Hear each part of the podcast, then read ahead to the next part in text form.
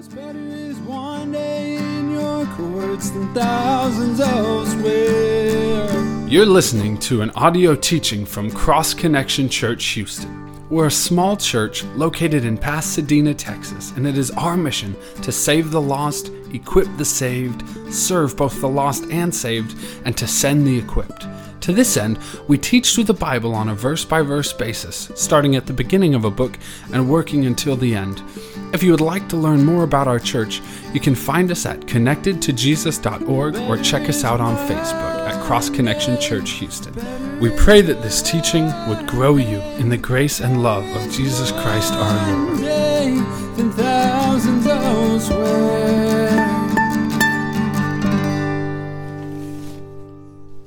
The most important relationship that you and I have is our relationship with God. And, and two of the most important things within that relationship that we have with God is first, you know, how do we effectively worship the God that we serve? And secondly, how do we come to know the will of God for our life. And those are going to be the things that we're going to be looking at here as we now transition into Romans chapter 12. We're going to be seeing, you know, really one of the most uh, effective uh, and meaningful ways to worship God and what you and I can do to discover the will of God for our lives. And, as we come to Romans chapter 12, we see a significant shift and change in this letter because the first 11 chapters that we've looked at have really been doctrine. They've been focusing on things that we need to know. And he's been sharing lots of important things that we need to know about ourselves and, and the fact that we're sinners, about God and his salvation for us and, and the sanctification in our lives. And so there's been plenty to know that's been doctrinal, but now the shift is going to go from doctrine and knowledge to practical application to how we should live, to what we should do. And we see this through a majority of Paul's letters where he starts with the first several chapters dealing with what we should do or know, sorry, doctrine, and then it moves on to, well, now how should we live? What should we do? And this is a great pattern because, you know, first, before you seek to do something for God, you need to know what God has done for you. Uh, and that's always the way it should start of really grasping who God is and, and what he's done for you before you seek to try to do something for him. And so we've got 11 chapters of amazing things that God has done for us. And now we're going to transition into, okay, great. How do we apply this? What now do we do for the Lord? How do we live for Him? And as we go through this final section here that I've titled service, mainly because they're all S's, as you can see, just for your remembrance, where we're going to be looking at, you know, how do we now practically live? But something I love in this final section that Paul focuses on, he really just deals with relationships. Because that's really the, the main thing. We have so many different relationships in life that we're asking the question, how should I practically live in this particular relationship? And Paul is going to be covering 10 different relationships that you and I have and how we should practically live in them. In verses 1 and 2, we're going to see the relationship to God, and then our relationship to the gift of the Spirit, to other believers, to unbelievers, to the government, to our neighbors, to weak believers, uh, relationship of Jews to Gentiles, relationship of Paul to the Gentiles, and then finally, relationship of Christians to one another, actually demonstrated. So, as you can see, Paul's covering the majority of the relationships that you and I have in our life, and he's not going to give us some exhaustive list with each one of all the things that we should do within that relationship, but he is going to throw out several challenges of, you know, in this relationship, you and I should do this thing and this thing, and that would really enhance the relationship that we have. And this morning we're going to start here in the most important relationship of all, the relationship that we have with God. And the two things that Paul's going to challenge us with. You know, there's lots of things in our relationship with God, but he says, you know what? I want you to know how to worship God effectively, and I want you to know how to discover the will of God for your life. Because if you can do those two things, your relationship with God is going to deepen. It's going to be blessed. And so that's what we're going to focus on this morning. And we're only going to be covering two verses this morning, but these verses, really this whole latter section is just packed full of deep, important, practical things. And so I want us to dig into this this morning and see what we can learn from these very important verses. So let's start by reading them. Romans chapter 12, verses 1 and 2 says this. I beseech you, therefore, brethren, by the mercies of God, that you present your bodies a living sacrifice, holy, acceptable to God, which is your reasonable service. And do not be conformed to this world, but be transformed by the renewing of your mind, that you may prove what is that good and acceptable and perfect will of God. As Paul transitions now into what we should do, he starts by saying, I beseech you. And this is a, a very strong word in the Greek, uh, more literally translated, I beg of you. And you don't beg of people unless there's something real important. So Paul is saying, hey, I beg of you to do what I'm about to challenge you to do because it's so vital for your Christian life. It's so vital for you to put these things into practice. And so I desperately want to see you guys take this on board and actually do it. But you know what? With anything that we're challenged to do, you know, we need motivation. What is the motivation for us? What is it that should really drive us to do the things that we're going to see not only in these two verses, but all the way through the rest of this uh, letter? You know, what should really motivate us in that? I don't know about you, but I find personally that, you know, unless I have a motivation, I'm much less likely to actually seek to do something, especially something difficult or something that's going to require quite a sacrifice from me. And we're going to see that what Paul is going to challenge us to do is difficult. It is a sacrifice. And so we need a motivation. Well, what's going to drive us to that as we get up each morning? What is it that's going to be there that says, you know what? This is the reason why today I'm going to seek to put this into practice in my life. And so Paul gives us one of the best motivations that you and I can have. He tells us we should do this because of the mercies of God that have been given to us. You know, all the last 11 chapters that we've looked up leading to now just are full of the mercies of God, full of the things that God has done for you and I that should ultimately motivate us to now live for God.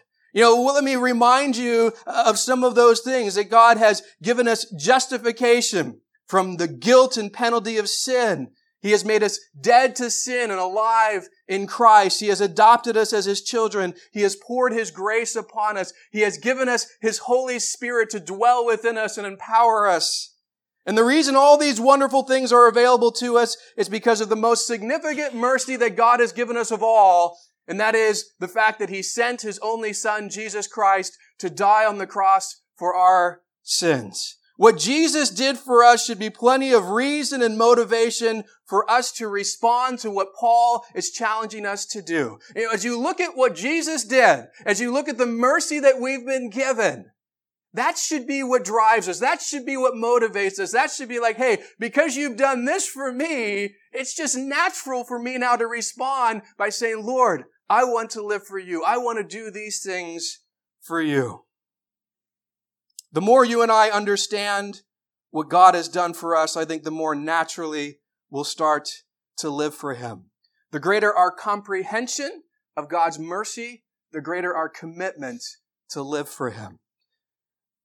I think this is what Isaac Watts beautifully expresses in his hymn, When I Survey the Wondrous Cross. There's a line in there that says, Love so amazing, so divine, demands my soul my life, my all. He realizes God's love is so amazing. God's love is so divine. What He has done for me is just so wonderful. It demands something of me. It demands my soul. It demands my life. It demands my all. I should give everything to Him because He gave everything for me.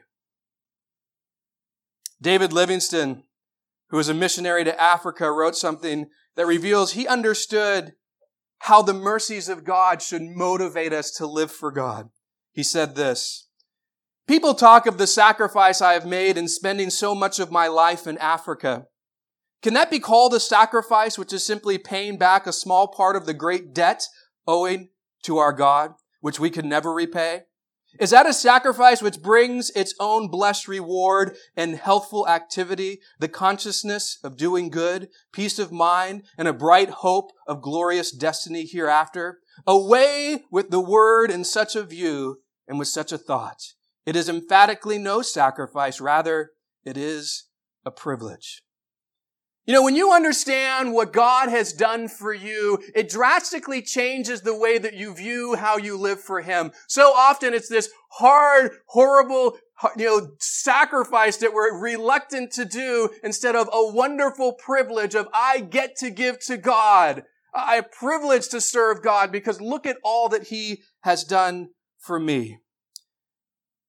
So what God has done should motivate us. But you know what? The mercies of God don't just motivate you and I, it also enables us. Yeah, this is something that we, we realize as we go through this, we realize, hey, this is too hard. What I'm being commanded by in and of my own strength, I can't accomplish. And so we need to realize it's through the mercy of God, through His grace, through the power of His Spirit, that He also enables us to accomplish the things that He commands us to do. As I've said many times before, God never commands us to do something that He won't give us the power to accomplish. He doesn't just sit there on His throne and say, here, do this. I know you'll never be able to, and I'm just going to laugh at your failure. No, He says, I will empower you. You do this. I command it of you, and I will give you all you need to fulfill it, to accomplish it in your life. And so what is it that God is asking us to do? What is it that he will ultimately empower us to accomplish? Well, Paul shares with us two very important things here in our relationship with God. First, that you present your bodies a living sacrifice, holy acceptable to God, which is your reasonable service. So this is dealing with how, excuse me, how we should worship God.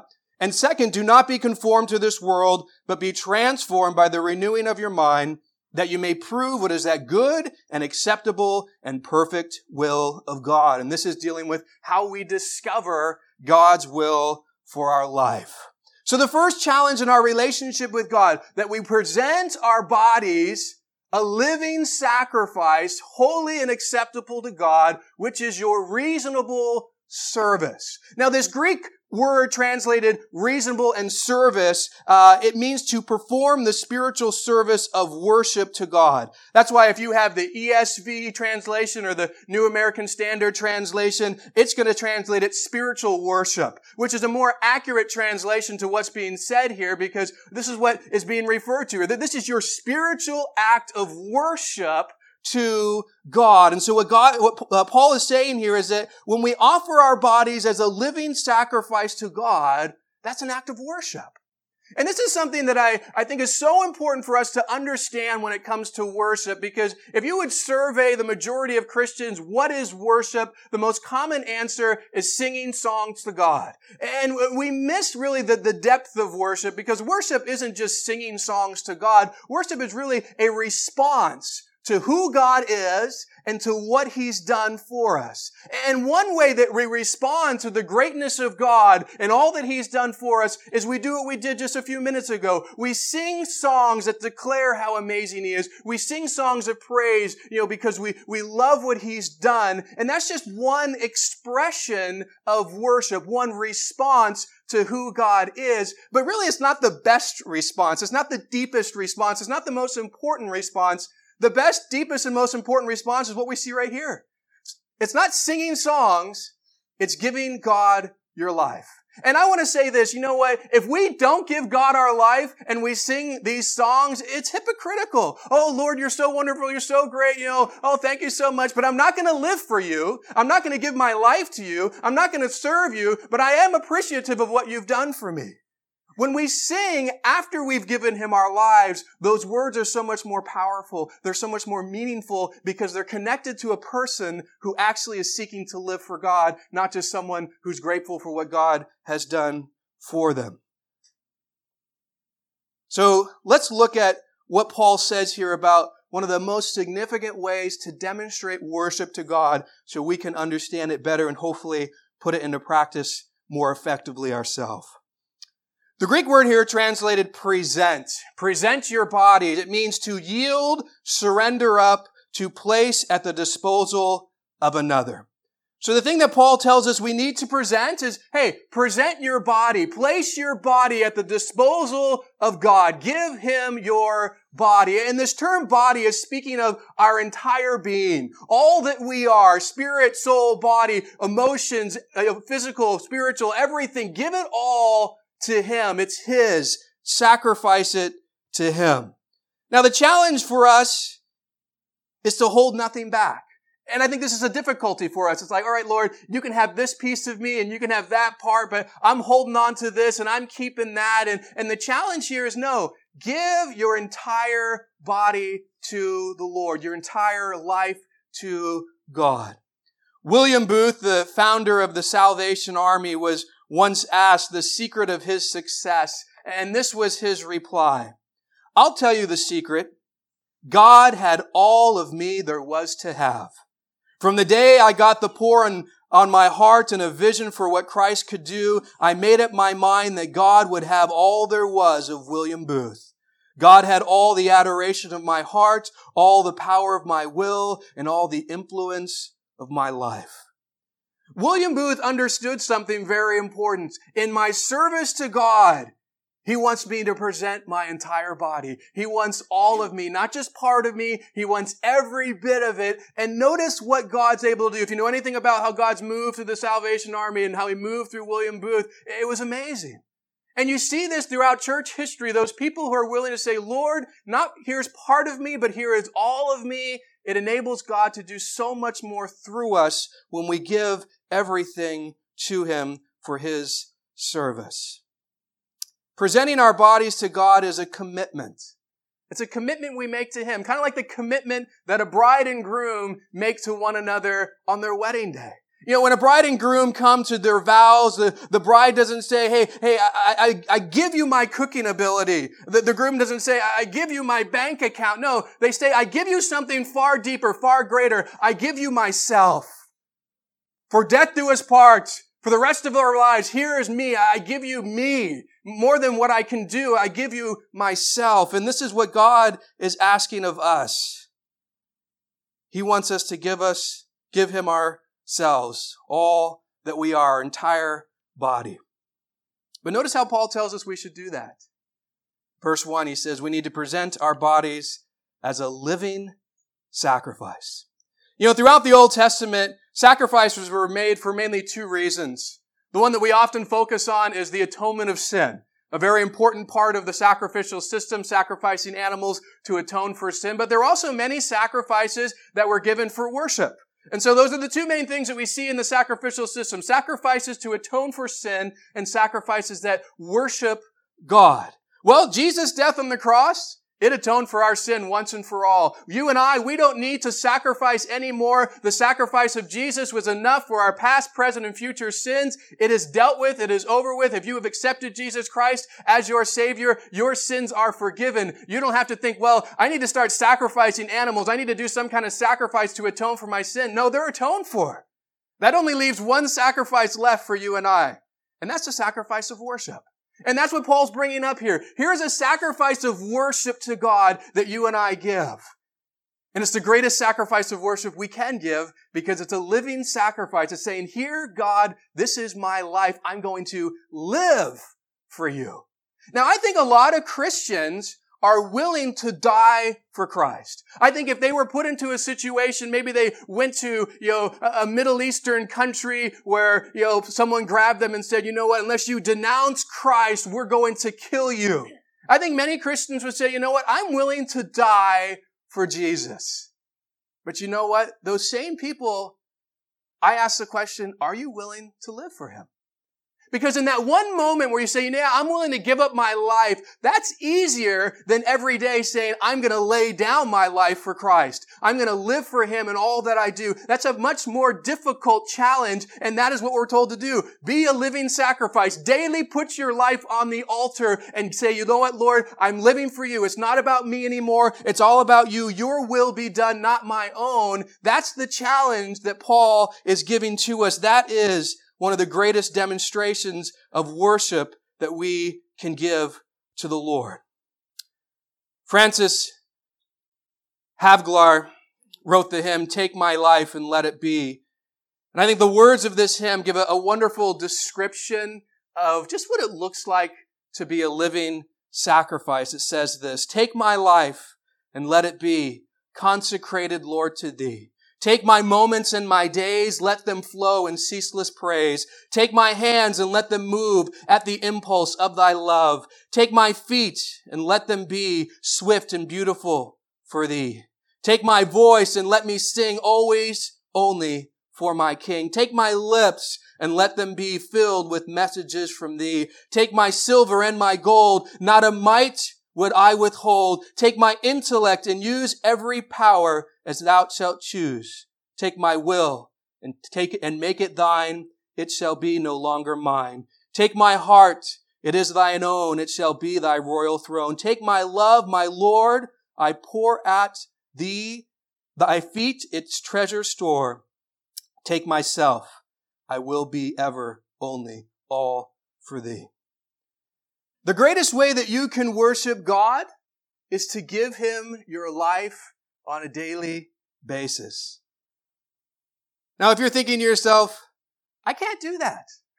I can't give God all of me. I can't lay myself on the altar daily. I can't be a living sacrifice. I want you to remember God will never ask you to do something he won't give you the power to accomplish. He'll enable you through the power of His Spirit. If you're willing to say, Lord, I am willing.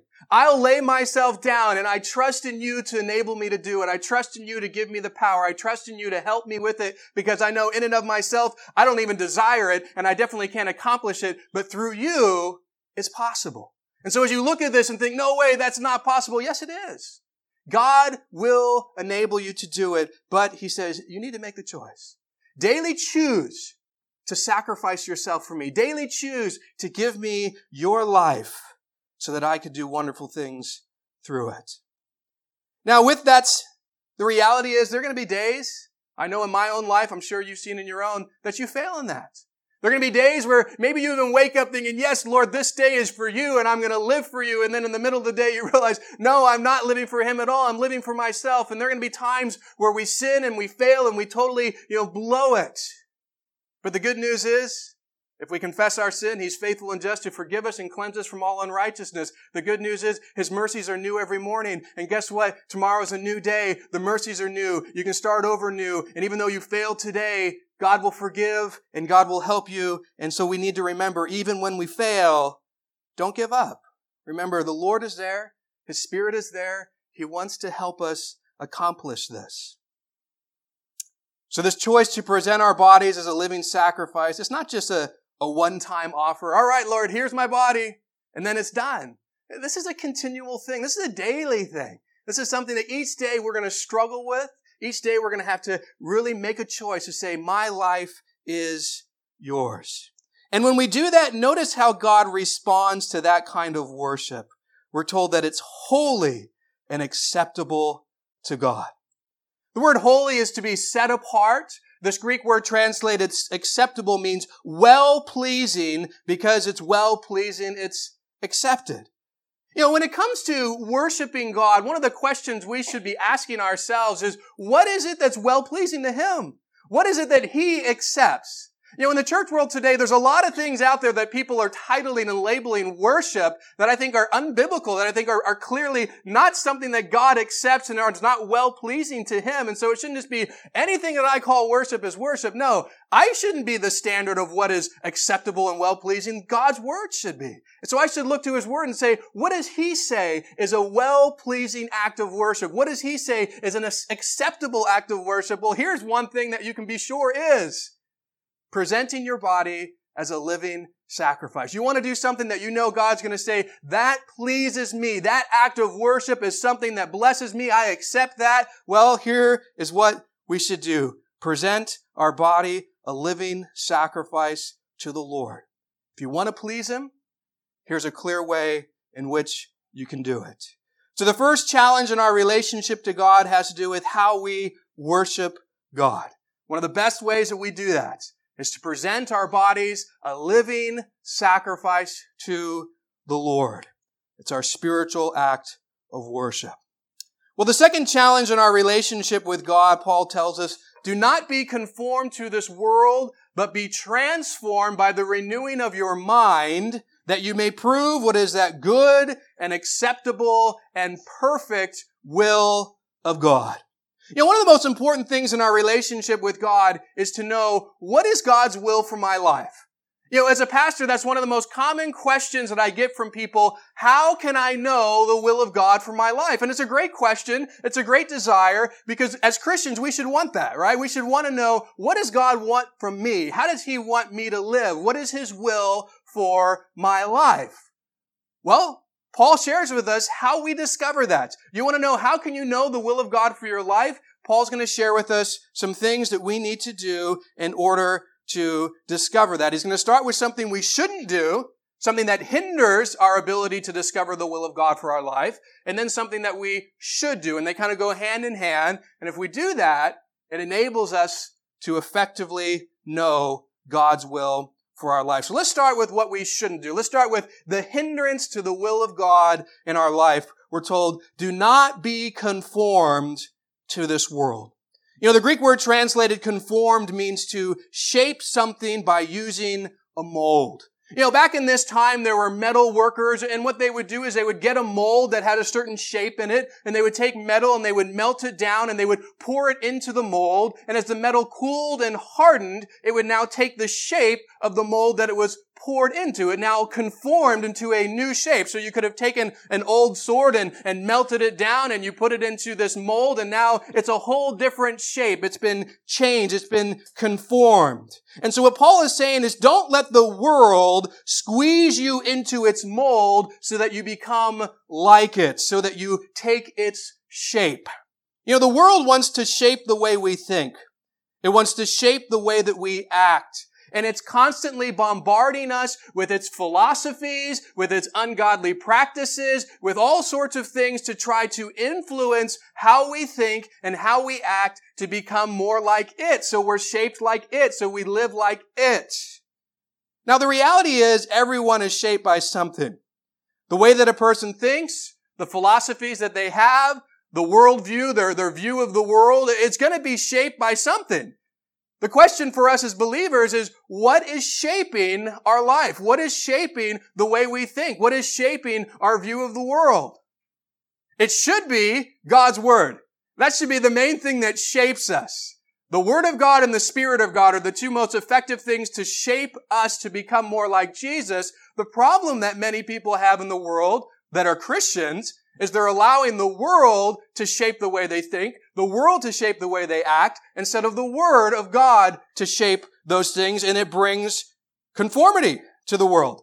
When the world is the thing that you're listening to, the world is the thing that you're following, you're going to become like it instead of becoming like Jesus.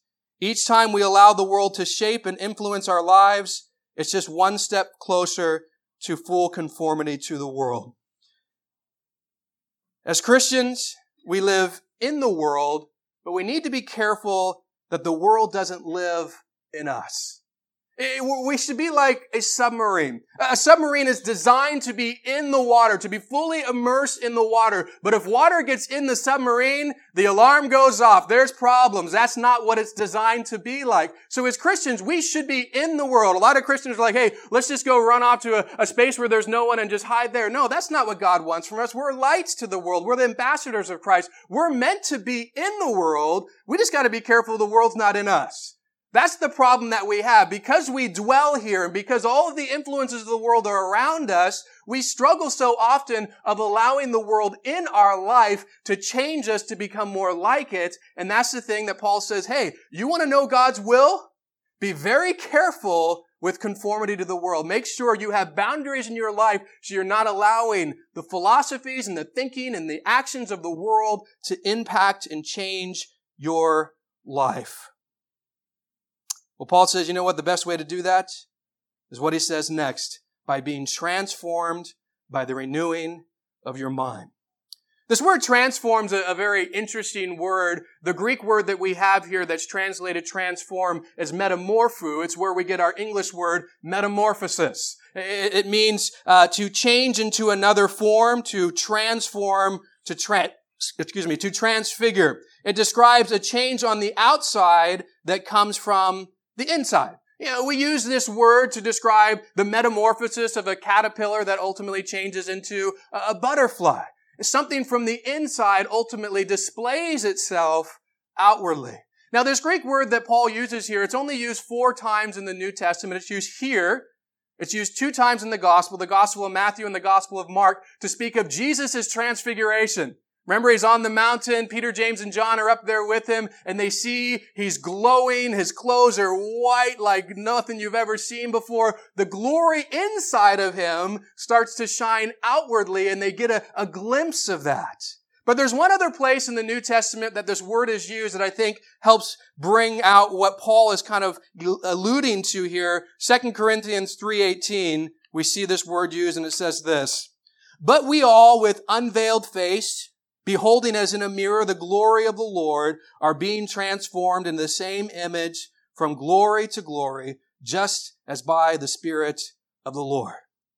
Notice this, we're being transformed into the same image of Jesus. So this is the, the, the, desire that Paul has. You know what? We need to be transformed. Not conformed to be like the world, but be transformed to be like Jesus. That our lives start to look more and more like Jesus. How we speak, how we think, how we live. That is the goal that God has for our life. But notice how it happens. Oh, I want to be transformed. Well, good. It happens by the renewing of your mind. You see, the battleground between conforming to the world and being transformed was within our minds. We need to have our minds renewed. The Greek word here translated renewed means a complete change for the better. To cause something to go, to become better or superior to what it used to be. So, you know, as Christians, we have minds that have been, you know, polluted with a lot of junk and sin before we came to Christ. And God doesn't rip out our brain and, and give us a new brain. He says, no, I'm going to renew what you have. I'm going to change it. I'm going to take all that junk and filter it out and I'm going to give you uh, something renewed and better. Now, the main thing that renews our mind is the Word of God.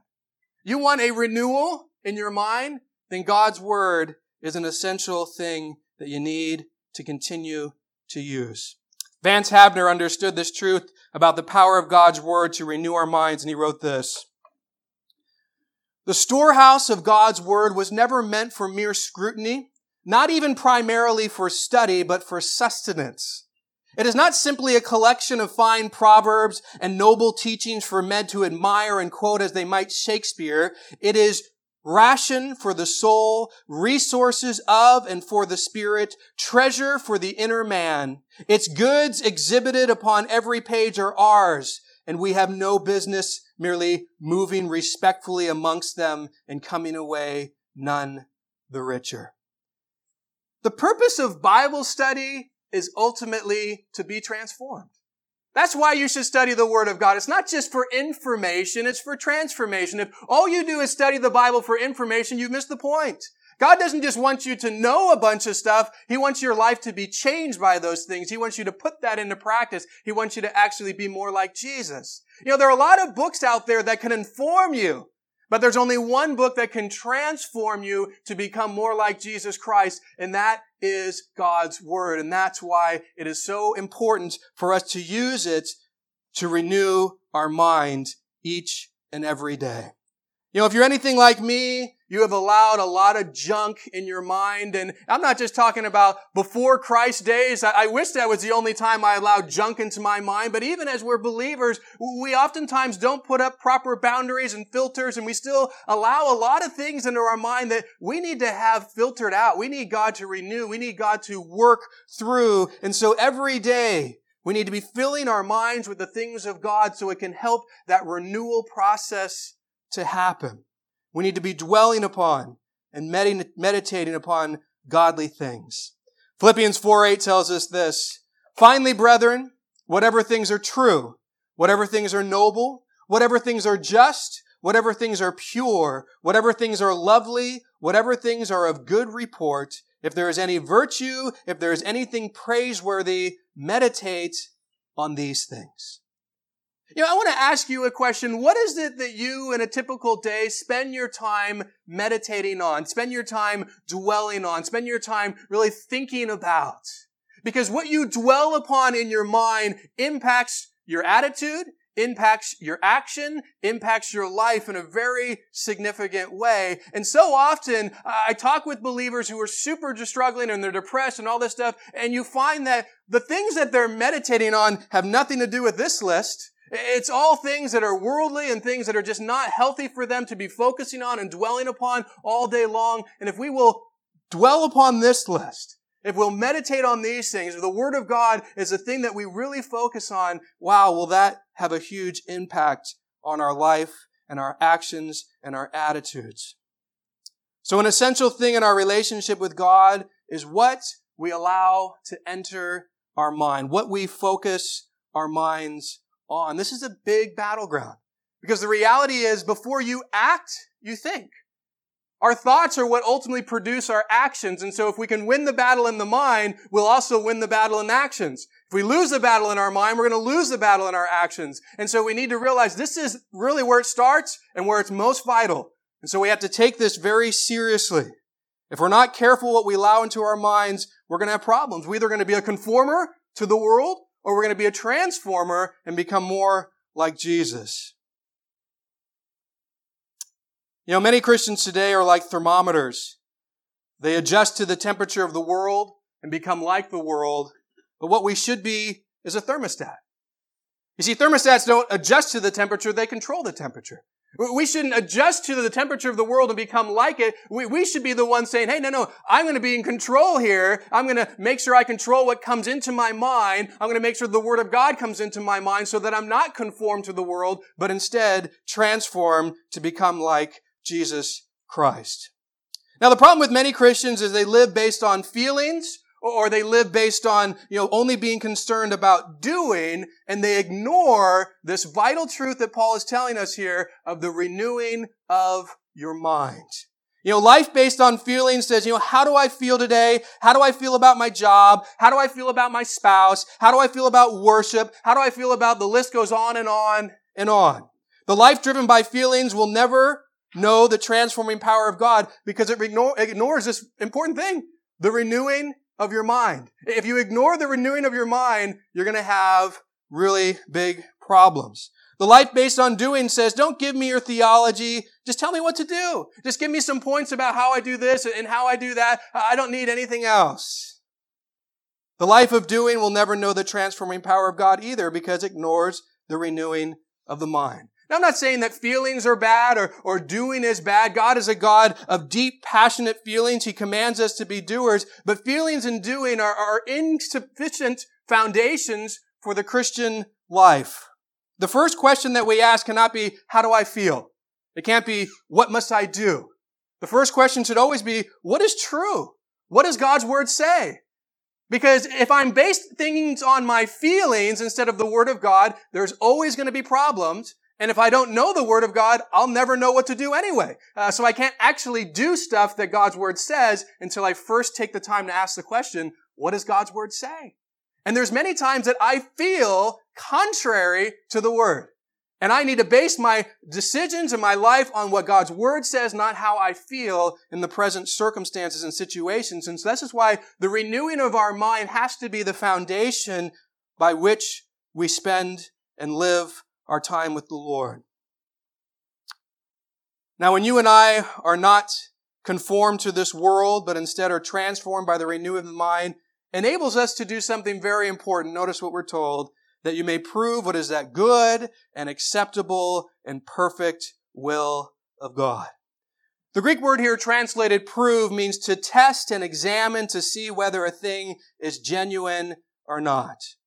When we don't allow ourselves to be conformed to the world, when the world is not shaping the way that we think and the way in which we live, but instead we are being transformed by the renewing of our mind through the Word of God to become more like Christ, we're now at a place where the will of God becomes apparent to us. The will of God is now something that we can see clearly and understand because we do not have the distraction of the word, or the, sorry, the world, but we have the, the revelation of the word in front of us.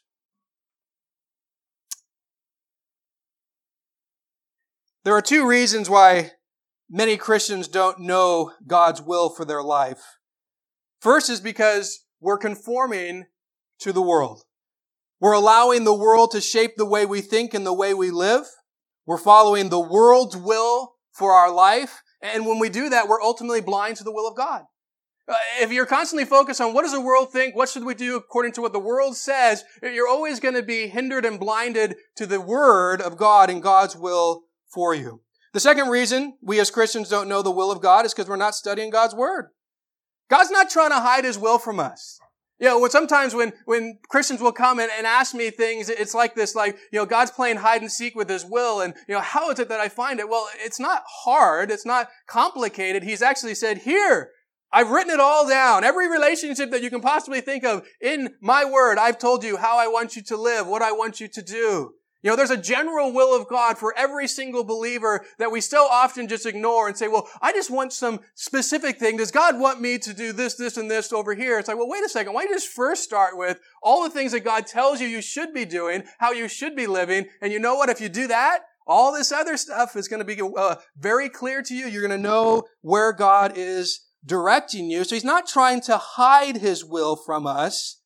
Our problem is we need to stop listening to the world and following what the world says and start studying our Bibles and doing what the Word of God says.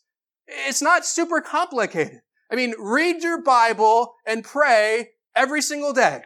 If you'll do that, then the will of God is going to be something that is real to you. That's all you got to do. Read your word and pray. Ask God for wisdom. Lord, as I seek this, show me what it is you want me to do in my life, and God will make that clear.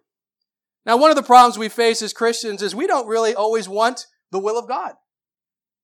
Eh, we can say, well, yeah, that's fine. You can tell me all the ways to discover it. The problem is, I don't want to discover it. I don't want to know it.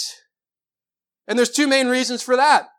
First, because we're content with following the world's will for our life. We've bought into a lie that Satan has done a great job in deceiving Christians with, and that is what the world offers is better than what God offers. And we bought into that lie. I don't want God's will. I'm content and quite happy with what the world offers me because I believe what they say. This is more satisfying. This is more fulfilling. This is better for my life. And I bought into that lie. And so I'm not even looking for God's will because I'm fine with the will that I'm following, which is the world's will, which is ultimately Satan's will for your life. The second reason we don't always want God's will for our life is because we don't understand what Paul shares with us about God's will. Notice that Paul uses three words to describe the will of God here. He describes it as good, acceptable, and perfect. Is that what you think of when you think of the word of the will of God? That it is something that's good, something that's acceptable, and something that is perfect for you. You know, I've talked with too many people and in my own life, I know there have been times when I did not believe this. Oh, you know, if I give my life to God, He's going to do something bad for me. Oh, you know, if I say, Lord, I'm just going to trust you with my spouse, he's going to give me some, you know, really ugly person that I just have no, nothing in common with. And, you know, he's going to force me to, to move somewhere I don't want to go. And he's going to give me some ministry that I just despise. I mean, if I give my life to the Lord, it's not going to be good. His will is going to be bad for me. No, it's not. God's will is good. It's acceptable. It's perfect. I think the perfect side is maybe our biggest struggle. I think oftentimes, well, your will is somewhat, you know, it's a little bit imperfect. Let's, let me help it make it perfect, God. You know, I know you're kind of leading me here, but, but really, that's not what's best for me. That's not what's perfect for my life. I'm going to add this and that, and then it's going to be perfect. And we struggle with that. We struggle with believing, hey, what God has is truly perfect, which means I don't add anything to it. I just trust what He has for me and I follow it completely. That's not always something that we do, and it keeps us from being willing to follow His will, from being willing to even want His will. And we need to recognize, no, His will is always good. It's always acceptable. It's always perfect. And I need to hold on to that and actually follow it. So within these first two verses, Paul shares with us some great challenges concerning our relationship with Him. First, one of the best ways that you and I should worship God is by presenting our body to Him as a living sacrifice because that is something that is holy, that is something that is well pleasing to God. He says, do it. I love it. That's the way I want you to worship me. Second, the way that we can discover the will of God for our life is by not conforming to this world, not allowing this world to shape how we think and how we live, but instead we should be transformed to become more like Jesus through the renewing of our mind that happens as we study the Word of God. And when we do that, we're going to be able to discover God's will, that it's good, that it's acceptable, that it's perfect, and then the most important step, do it. If you just know it, which I'm sure a lot of you who have sat and heard the word taught and studied it yourself, oh yeah, I know how I'm supposed to live in my marriage, or I know how I'm supposed to treat my enemy, or I know how I'm supposed to do in this and this. Yeah, I know the verses that God says do this. Well, great, but are you doing it? No. Well, then you missed the point. He wants us to put it into practice. He wants us to actually live it. So in our relationship with God, He wants worship to Him with our complete lives and he wants us to discover his will and actually live it out. And we need to remember this isn't something that we do in our own strength.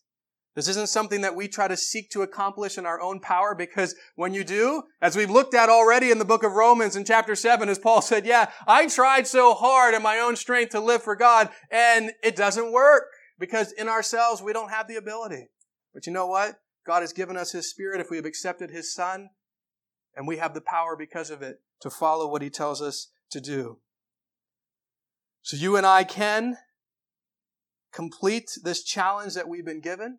We can accomplish this if we'll just trust and rely upon the power of God to help us do it. You know, as I was studying through this, and oftentimes when you study something that's so challenging, there is conviction because you realize, man, Am I really giving my complete life to the Lord? Am I really following His will completely in my life? And, you know, for myself, I had to just come and say, Lord, I need to repent. I can see areas where I need to, you know, really give up all to you. And I just want to close this morning just a time of just being quiet between you and God. And if that's you and you're saying, you know what, I listened to this and I realize my worship is definitely not a worship of completely giving my life to the Lord. And I know a lot of God's will that I'm not actually putting into practice. I don't want you just to leave content with that. I want you to say, Lord, I want to change. I repent for not doing this, but I also want to depend on your spirit to help me to be someone who can do this. And so, you know, this is just between you and God. I just want to give a little time to be quiet and just give you an opportunity to pray and seek Him. And if that's you, just to get right, to repent and ask for His help so that we might actually put this into practice. And so let's just close with just a time to come before the Lord ourselves.